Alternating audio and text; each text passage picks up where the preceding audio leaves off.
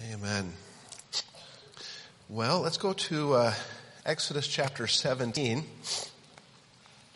Going to talk about that story that every young man, well, I say that, there's a lot of them in the Bible, that when, when Moses held his rod up and uh, Israel was able to defeat the Amalekites. What an exciting passage. And I brought my, my rod. I don't know if it looked like a cane or not, you know. I showed this to Mr. Ramos. He was talking about raising Cain. We were getting hungry for chicken. And, uh, but, uh, the, the, my, my rod here. The Jolly 60s graciously gave this to me when I turned 40. Um, it, I think it had a little horn on it and a bottle of aspirin taped to the side. And, and you know, it was, just, it was wonderful. Anyway, it's a handy little, uh, cane there, uh, my, my rod for today. But there in Exodus uh, chapter 17, uh, what an exciting passage. Uh, so verse 8, let's start though. We'll read through the story and we'll draw some thoughts from it. Uh, Exodus 17, then came Amalek and fought with Israel in Rephidim. And Moses said unto Joshua, choose us out men and go out and fight with Amalek. Tomorrow I will stand on the top of the hill with the rod of God. I'll start acting it out.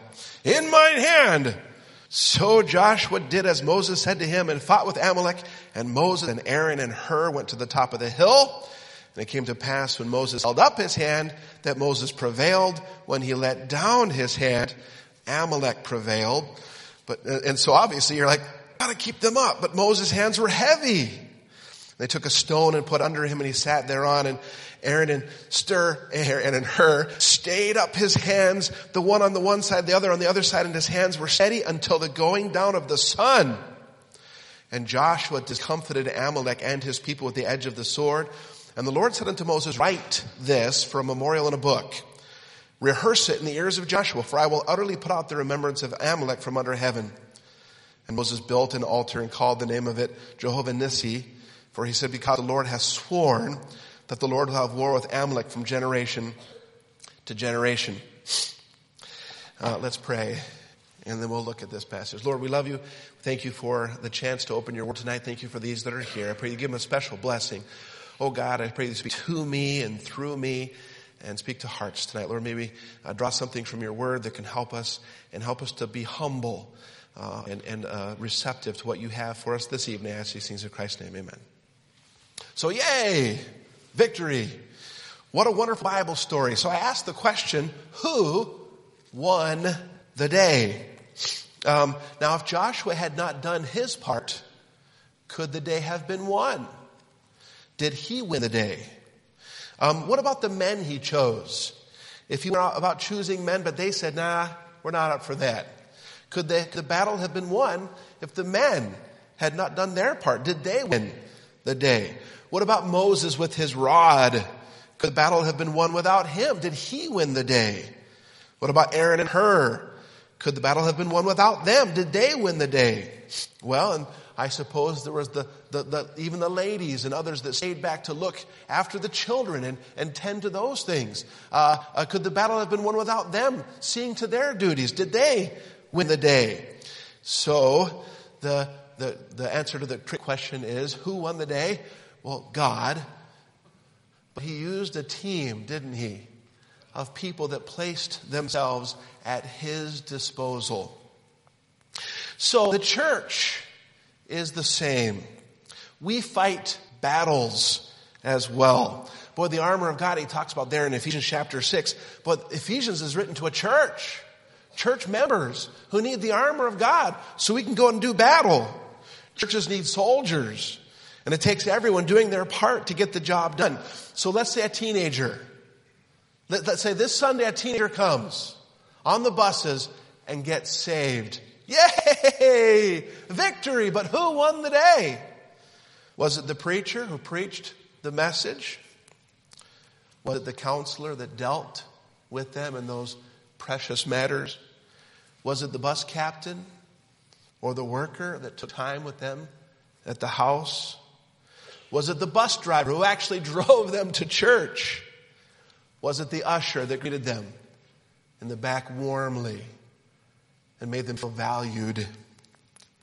Was it the nursery worker that watched the infant that might otherwise be sitting close to them in the church and being distracting? Was it the Sunday school teacher who gave the lesson in the morning that began to soften their heart? How about the men that got together the Saturday night before and prayed for God's blessing on the services? Could it have been that teenager that sat next to them in Sunday school or even in here who showed Christ's love to them? What about during the welcome time? Uh, oh, you, make somebody nearby feel welcome.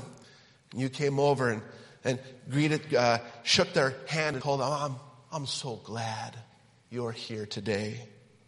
Was it the bus worker who decorated the bus the week before, or uh, another bus worker that put a little extra time into their game or, or the song time that that teen said, I got, I got to go back a second time. That was too interesting on that bus.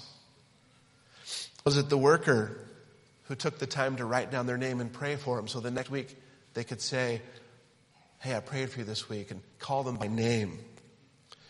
Was it the ladies who vacuumed the auditorium and straightened the hymnals and picked up the trash so it looked nice and sharp in here? Was it the bus mechanic and his team that made sure the buses could even get out there? Was it? Was it? Was it? I think you get the idea. Who won the day? God saved a soul. But he used a team to get it done. So the question tonight, are you part of the team? Are you part of the team? So here we saw a fun victory. We saw teamwork and God was at the head, but the people were doing their part. So in, in verse 8, we see there was strife. There was strife. Then came Amalek and fought with Israel in Rephidim. All right, so for some people, their, their, their motto in life is so much to murmur about and so little time to do it. Earlier in this chapter, they had just gone through a, a shortage of water. Let's look at it real fastly, uh, uh, fastly, fast. Uh, so at the end of verse uh, one, uh, there's no water for the people to drink. Verse two, wherefore the people did chide with Moses and said, "Give us water that we may drink." And Moses said unto them, "Why chide ye with me? Wherefore do ye tempt the Lord?" So they go after their, the leader, they go after God. And the people thirsted there for water, and the people murmured against Moses and said, Wherefore is this that thou hast brought us out of Egypt to kill us and our children and our cattle with thirst? And Moses cried unto the Lord, saying, What shall I do unto this people? They be almost ready to stone me. So praise the Lord. I haven't, I haven't experienced that yet here. Um, if any of you, uh, like when you said, I missed you last week, brother, um, I hope that didn't mean you threw something at me and it just whistled past me. I hope you genuinely missed me or whatever. But, uh, so, uh, almost ready to stone me. And the Lord said to Moses, go on before the people and take thee of the elders of Israel and thy rod, there it is, thy rod, wherewith thou smotest the river, take in thine hand and go, behold, I will stand before thee there upon the rock in Horeb, and thou shalt smite the rock, and there shall come water out of it that the people may drink. And Moses did so in the sight of the elders of Israel. And, he, and they called the name of the place Massah and Meribah because the chiding of the Israel, the children of Israel, because they tempted the Lord saying, is the Lord among us or not? So much to murmur about and so little time to do it. Um, you know, uh, not enough, you know, you can see the picketing, right? Not enough water, too much war, not enough water, too much war. Picketing against God, possibly, right? But I'm glad that there was no, God gave them water, and at least for this moment, the, the, there was no murmuring when Amalek came after them. As a team, they didn't waste any time murmuring. They just found out what they were supposed to do and got busy. And God wrought a great victory. Trouble is a part of life. Strife Problems, they're gonna come. Quit asking God, Lord, please keep the problems away. All right? Uh, problems are, are growing pains. And God loves you too much to keep you as an infant your whole life. He wants you to go through growing pains because growth is worth the pain. The problems that come. Uh, Job 5 7, I mentioned it today. Uh, Yet man, man is born unto trouble as the sparks fly upward. So you have a fire and the sparks are going up, right? And depending on how dry it is, you want to track those sparks going off into the dry leaves off in the distance. Uh, sparks just go up. And as sure as sparks are going to fly up, that just as sure problems are going to enter our life. Um, it isn't an indication that God is losing control or has lost control. It is God teaching us that we need Him. We may not like war, but war does come and we need to be ready to fight. The Bible says, then came Amalek. There was a timing to all of this. Anytime a, a, group of believers is going to go forward for the Lord, there's going to be resistance right? All they that live godly shall suffer persecution. When there's a forward movement, there's going to be resistance. But we also see that God didn't allow Amalek to attack until Israel was ready for this attack. Earlier, uh, God made sure they, they weren't in a battle.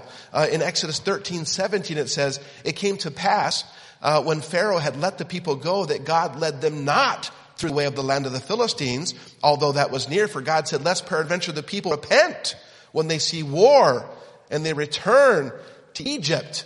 At that time, they weren't ready for war. So if a problem enters your life, it's because God has decided you're ready. Earlier, they weren't ready, and so God kept the problem, the, the problem of war away. So if a problem enters, God has decided you're ready and stands waiting for you to say, I need you, so he can show himself strong on your behalf.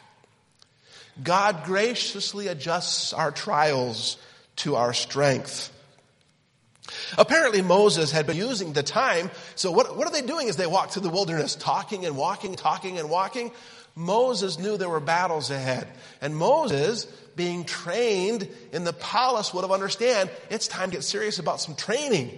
Let's train these guys. Um, yes, God is keeping us away from battle, but there's a time when battle is going to come. Let's start training. And out of that training started to emerge Joshua's and people that came to the forefront that would take seriously the preparation needed for the battles which lay ahead. Uh, Moses was a man mighty in words and deeds, the Bible says in Acts 7.22. So these, these Amalekites, they were descendants of Esau. And, and, and he, Esau was a profane man. That means that things that were special to God, he lived a life where he says, I don't care if they're special to God. They aren't special to me. I have a different value system, and I'm going to live that way. And that was translated down through his descendants. The Bible says in Genesis 25, 34, he despised his birthright. Jesus was going to come through uh, the family that he belonged to, and he cared nothing for that, and despised his birthright, traded special, spiritual things away for a bowl of soup. Fleshly, earthly things meant more to him than vital, eternal spiritual things. And his descendants are, a, are a picture of an attack on what God is doing. We see a picture of the, the flesh as opposed to the spirit. There is a continual battle between the flesh and the spirit. Galatians 5:17 for the flesh lusteth against the spirit and the spirit against the flesh and these are contrary the one to the other and so we can learn lessons on how the, how our, our flesh, we have to fight it. But we also see lessons in how the devil attacks the people of God, nowadays even. Now, Deuteronomy chapter 25 tells us a little bit more about how they attacked. Uh, in Deuteronomy 25 verses 17 and 18, um, God is saying, remember what Amalek did unto thee by the way when you were come forth out of Egypt? How he met thee by the way and smote the hindmost of thee, even all that were feeble behind thee, when thou wast faint and weary, and he feared not God. He chose to set himself against God himself. Uh, he went to the hindmost and to the feeble, the helpless. He attacked the hindmost and the helpless. Oh, the devil never plays fair when he attacks. Boy, I was reading one commentator and he was pointing out, boy, the, the gossips in a church will often spread their tales among weaker members of the church. Boy, it's best not to be fringe member. Boy, you're the ones that you get, you get targeted uh, first by, by those that are on the outskirts. Get into the church. Get busy. Remember, even Peter himself, when he was following afar off, was prey for the devil that night. I put this, you know, you have P R A Y, right, to pray, or P R E Y, the, the, the meat, the flesh that, an, that a lion will go after.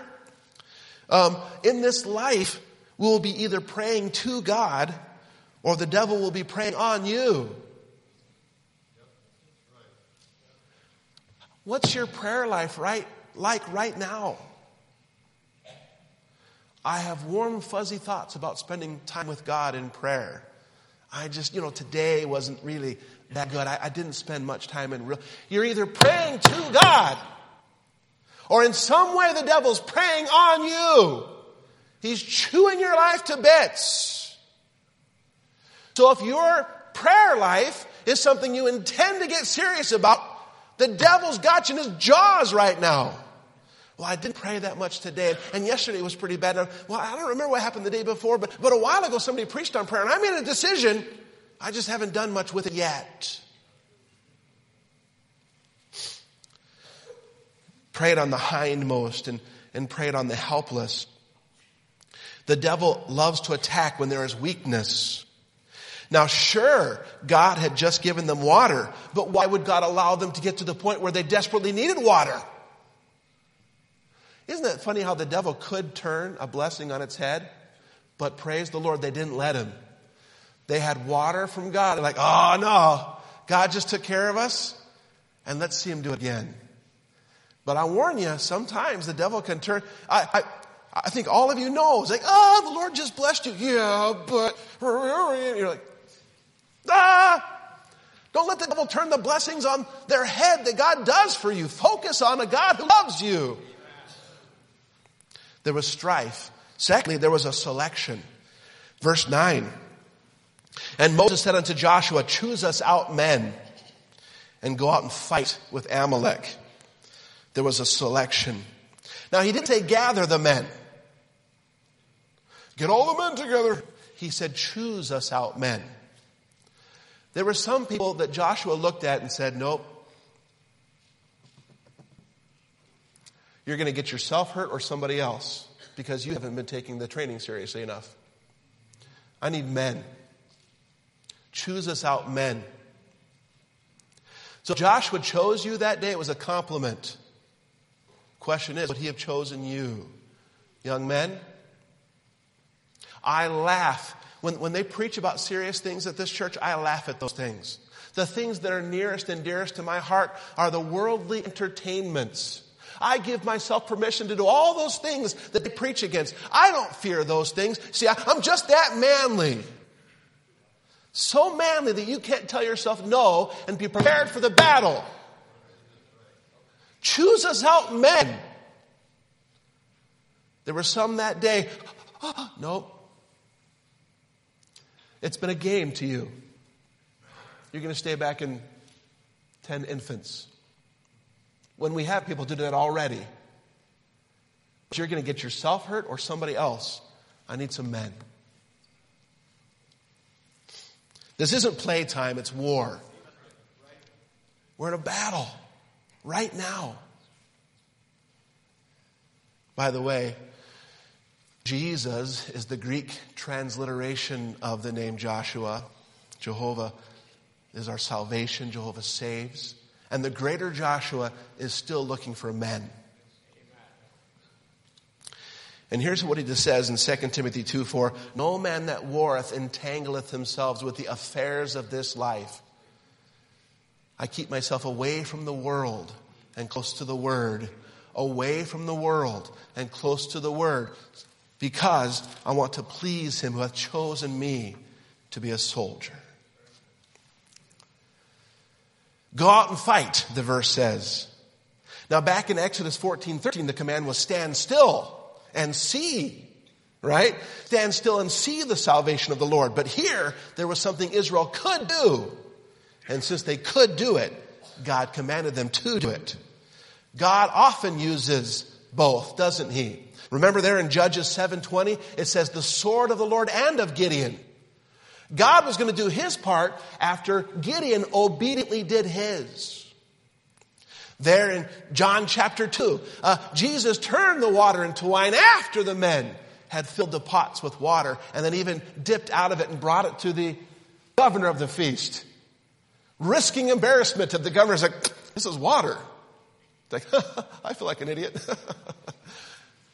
Risking that embarrassment. By the time they got it there though, oh, this is the best grape juice I've ever. Why did you wait until the end bring this out? This is wonderful.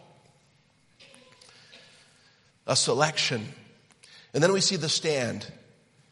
Tomorrow, I will stand on top of the hill with the rod of God in my hand.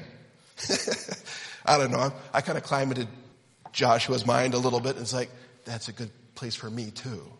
Maybe I could command from there. Do we have a big megaphone? Remember earlier we had that big, megaphone? I could just shout orders from the top of that same hill. And I don't, I don't know. I don't think Joshua was worried about that, but I'm going to be on top of that hill.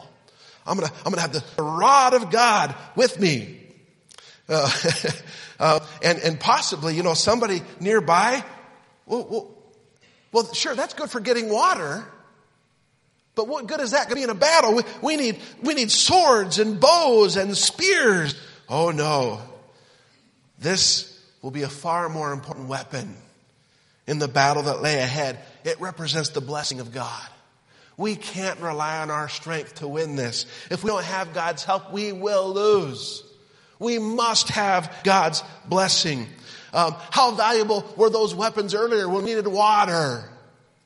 And the same thing here when we have to enter war. This battle, we need the blessings of God. Without them, we will fail. And then we see the servant. We see the servant. So Joshua did, as Moses had said. By the way, um, these verses are the first time we see Joshua. So why did Joshua come to the forefront? Apparently, he was just somebody that he could trust with some responsibility. Oh, I'll be a helper as long as I don't have to own any responsibility. Do I have to own it? Do I have to show up all the time and do that? Uh, can I just, can I help the people that are actually responsible? Can I just show up and help them? Uh, there was a Joshua that had taken things seriously. Joshua, choose out men. And so Joshua did as Moses said unto him and fought with Amalek. We need Joshuas in our churches. Young men, young men, we need Joshuas in our churches. Young men that will be serious about the things of God and do what needs to be done. Be serious. What a fun picture of the, the greater Joshua in the New Testament that calls upon young men still to serve him. And then we see the symbolism. The symbolism. Moses, Aaron, and Hur went to the top of the hill, and it came to pass when Moses held up his hand that Israel prevailed. And when he let down his hand, Amalek prevailed. And so apparently he understood how that worked. It doesn't say that God told him that was how it was going to be. It, it does make for a funny picture. It's like, go you guys! Hey, look, they're winning. they're losing. Go you guys! They're winning again. they're losing. must be connected. I, I, don't, I don't think so. But the Bible doesn't actually talk about, uh, it doesn't say it was explained, but it, it just, how it happened. When he had the rod of God up in the air, they would win. And this isn't hard to do for 10 seconds or so. Boy, uh, I, again, my wife talks about how hard a worker I am. But give me a paintbrush and ask me to paint a ceiling. And I'm like weeping in like one minute because my, my shoulders, they hurt. Oh man. Uh, Brother Clint Raridan was saying in, in, in, the Marines, they had to take their rifle for a while. The drill instructor had them uh, just crouch and had their rifle up like this for a while. And they just had to hold it like that. And one of, one of the guys was like, this is cruel and unusual punishment. Like, your mouth shut. It's like, my dad's a congressman and I'm going to keep your mouth shut. oh my. Um, so again, this isn't hard. Look, uh, I don't know what Moses' deal was. But any of you have had your hands above your head for any length of time, you realize, boy, it, it gets hard pretty fast. And, and war takes time. Are you aware of that? It takes time. The symbolism here a, a, picture of prayer for sure and dependence on the power of the divine. Uh, when you think of Psalm 28 verse 2, uh, hear the voice of my supplications when I cry unto thee, when I lift up my hands toward thy holy oracle, when I lift up my hands. Boy, I, I think of little like, uh, uh, the, the little Porozinski kids or uh, Irvin's little little kids when they when they walk up to dad and they're like, "I need you," you know, they hold up their arms, "Please lift me, uh, pull me into your embrace. I need you. I want you. Please help me." And maybe especially when they're going through a, a time of agony, right? Uh, they get scared about simple things. And dad might smile, and that's not that big a deal. And, ah! and boy, when you hold up those arms, a, a father can't hardly help himself right? And when you and I, we, we, oh God, I need you. That picture of lifting those holy hands. Uh, 1 Timothy 2 8, I will therefore that men pray everywhere, lifting up holy hands. But you know, prayer takes effort. And prayer brings enlightenment. And prayer is essential. Prayer takes effort. Physical warfare is tough. But the passage doesn't talk about how uh, the weariness of the warriors down below. The passage bring out the weariness of the prayer warrior up above. Prayer is labor. And anyone in this room that will say, no, it's not, hasn't spent much time in prayer. Those that would say, oh boy, you're telling me, are the ones that have begun to understand that prayer, real prayer, is labor. Matthew Henry said, we do not find that Joshua's hands were heavy in the fighting, but that Moses' hands were heavy in praying. Prayer brings enlightenment. Oh, can you, can you imagine the agony of Moses for a while? When he's looking down at the, at the men down there, and he's like, ah, ah, oh, and they cheer because they see arm is up again. And he's just like, he's watching people get hurt because he doesn't have the strength to keep his arm up. Can you imagine? And maybe keep that arm up. Keep it up. And you're like, I want to. I desperately want to. Don't you realize how hard it is for me to stand up here and watch people get hurt? But I just don't have the strength to do it. Can you imagine the agony that he's going through? Oh my, the enlightenment when he stood above the battle and saw the need, seeing from the vantage point of prayer. That is what informs the intercessor. Remember in Matthew 9, uh, Jesus was moved with compassion when he saw the multitudes.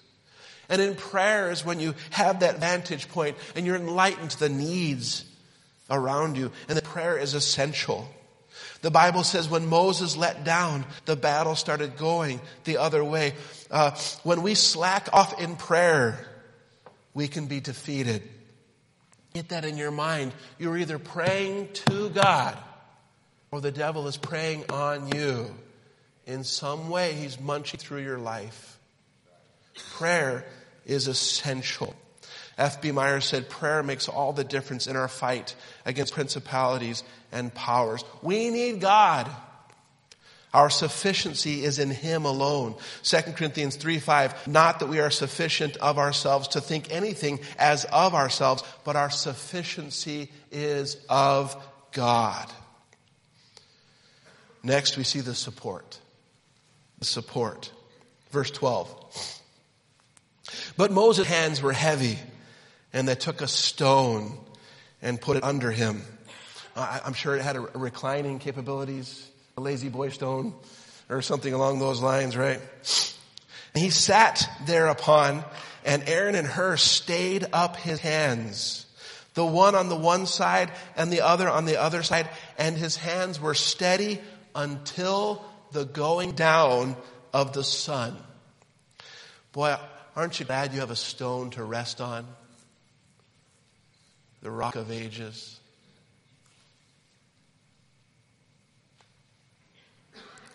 Aaron and Hur came along, holding up the arms of the man of God. Aaron was Moses' brother, of course. Hur is the first time we see, sounds funny, Hur, the first time we hear about him. He's the grandfather of Bezaleel, the artificer of the tabernacle, Exodus 31 verse 2. But praise God for those who behind the scenes hold up the arms of the man of God. The behind the scenes hero is so important. David remembered the behind the scenes hero uh, when they went off to battle, and, and there were some that, that, that, stayed back and, and kept an eye on the belongings, and they said, we shouldn't give any the, them any part of the spoils. And in 1 Samuel 30, verse 24, for who will hearken unto you in this matter? But as his part is that goeth down to battle, so shall his heart, his part be that tarrieth by the stuff. They shall all, all part alike. I don't know, maybe there was people down the battlefield that didn't really register what Aaron and Hur did and said, what? They don't get to have, they don't, they don't, they have no claim to the victory. They weren't down here with us. And you'd say, little do you know how much claim to the victory they actually did have. Oh, friend, sometimes when you're busy for God and you start to do it for the wrong reason to be seen, you start to look around and, hey, other people don't seem to be as busy for God as me. What's the matter with everyone else in this church? You just focus on doing your part for God's honor and God's glory. A couple things Aaron and Hur didn't do. They didn't start cheering for him instead of holding up his arms. You know, they're like, go Moses. Lift, lift those hands. You know, who do we appreciate? Give me an M. Give me an O. Give me an S. Give me, he's like, he's like, that's not helping. In fact, I think I'm getting a little bit of strength back to, uh, um, they didn't, they didn't start cheering because that wasn't the need at the time. They didn't badger him. Can you imagine how that would have been? What are you doing? Why are you letting, do you see what's happening down? What are you doing? Am I the only one that sees the problems around here? What in the world? Why are, get those on. Do you see where people are getting hurt? And I'm the only one pointing out what should be done. Get those arms up. They didn't criticize him. They go down and like, I can't even, I mean, how hard is this? guy's a weakling. I suppose when you're in your 80s, you can, you have an excuse to slow down some, right? So,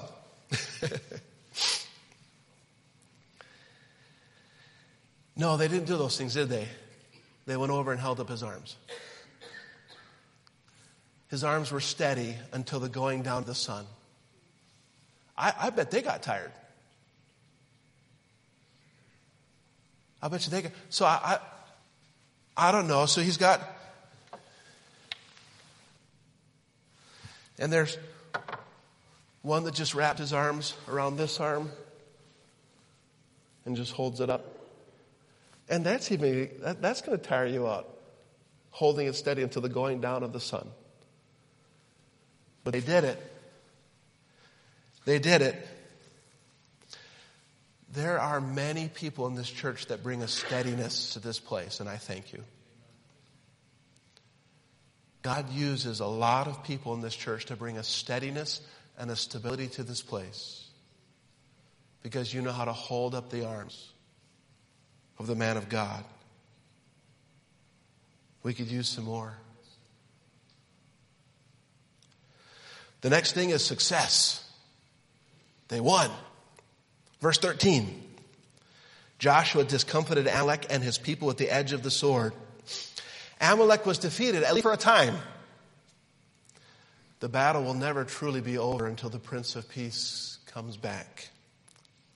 Even the, devil defeated, uh, uh, sorry, did not defeat, when he tempted Jesus um, and was defeated by Jesus, in Luke 4 13, it says, And when the devil had emptied all his temptations, he departed from him for a season.